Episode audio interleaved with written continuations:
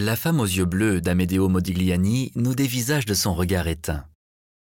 La sobriété de ce portrait est absolue, tant par sa tonalité que par la limitation des indications spatiales. Il en ressort une grande sérénité, une mélancolie sereine et discrète.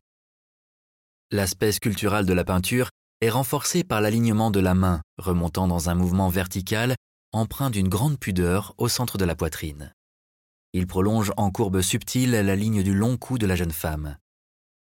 Les formes sont allongées, comme si le corps devait toucher les cieux et s'enraciner dans la terre. Le corps est construit sur une très légère ondulation sinueuse qui rappelle celle d'une tige à demi ployée. La tête semble prête à vaciller, et du visage diaphane, rehaussé de contrastes tendres de rouge et d'orangé, émane un étrange sentiment de résignation. Ce portrait fut réalisé dans la dernière partie de la vie de l'artiste. Il était alors arrivé à la pleine maturité de son œuvre, incarné par la tête oblongue de son modèle, qui prit la forme d'une étrange statue hiératique. Les yeux en amande lapis lazuli, à l'iris gelé, ont beau être vidés de leur substance, ils demeurent étrangement expressifs. Aussi irréels que les traits fins et élégants du personnage, ils irradient d'une grande douceur et d'un calme tranquille.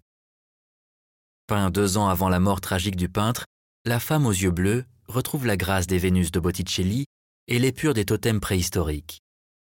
Avec ce portrait daté de 1918, Modigliani a réinventé l'icône.